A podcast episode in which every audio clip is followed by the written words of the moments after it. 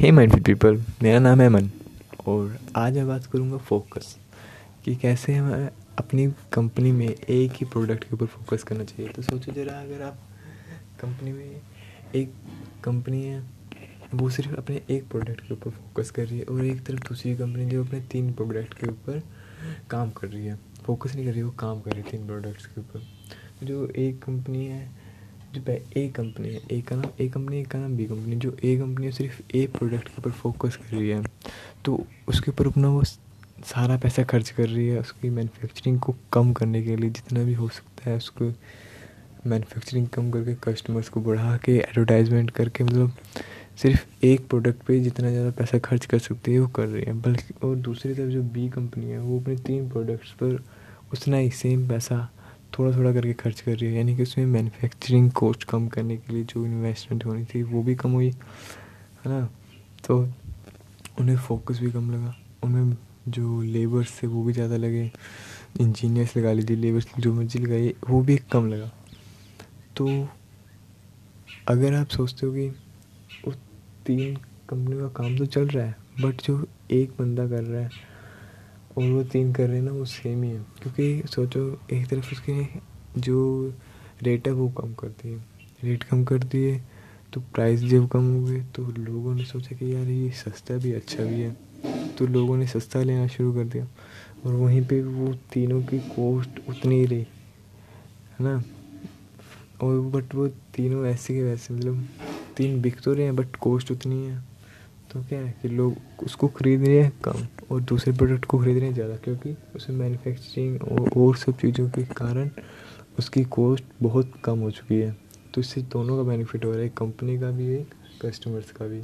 दूसरी तरफ़ उसकी सिर्फ़ ऐसे है कि जितना आ रहा है उससे सिर्फ़ एक से दो परसेंट ही मतलब जितना जा रहा है उससे एक दो परसेंट ही आ रहा है है ना? तो दूसरी बात है कि हमें इस टाइम के साथ डेवलप भी होता रहना चाहिए।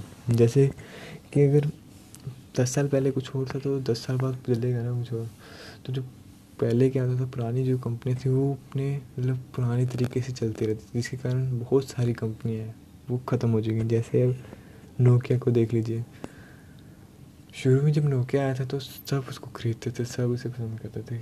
बट जब नोकिया के साथ साथ एंड्रॉयड आने लग गए ना एंड्रॉयड फ़ोन नोकिया के फ़ोन के साथ एंड्रॉयड फ़ोन आने लगे तो लोग एंड्रॉयड फ़ोन को ज़्यादा प्रेफरेंस देने लग गए। बट उस वक्त भी नोकिया ने क्या सोचा कि हमें वही फ़ोन लेकर आना चाहिए।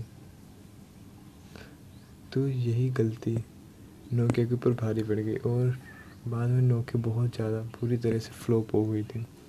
तो जो कहाँ एक बार समय पे सबसे ज़्यादा फ़ोन बिक रहे थे उसके, एक टाइम पे ऐसा आ गया था कि फ़ोन्स बहुत मुश्किल से बिक रहे थे।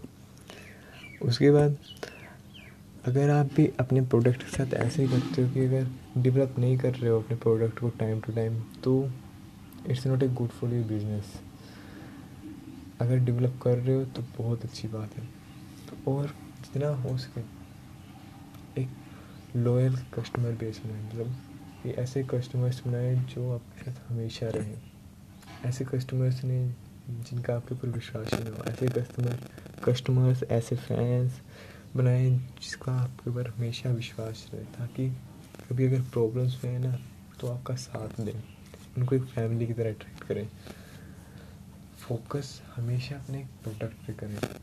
हमेशा कोशिश करें कि एक ही चीज़ को और अच्छे से कैसे किया जा सकता है, उस पर ध्यान दें, ना कि चार चीज़ों को कैसे संभाला जाए इस पर तो हमेशा जब भी आप किसी नई ब्रांड को शुरू करते हो या नई कंपनी शुरू करते हो तो हमेशा ट्राई यही रहे कि focus on one product not for all product thank you for watching मिलते हैं नेक्स्ट वीडियो से। हाँ जो कल वीडियो क्या हुआ, कल पॉडकास्ट डाला था ना तो बाई चांस गलती से डिलीट हो गया मुझसे तो कल का पॉडकास्ट आने से कहा तो उसको कोई बात नहीं। कल देंगे, एक दो दिनों में मतलब दो पोस्ट कास्ट डाल देंगे दिन में तो फिर ठीक है, हो जाएगा वो काम। तो थैंक यू भारत। जय हिंद, वंदे मातरम। अलविदा bye tata good night sweet dreams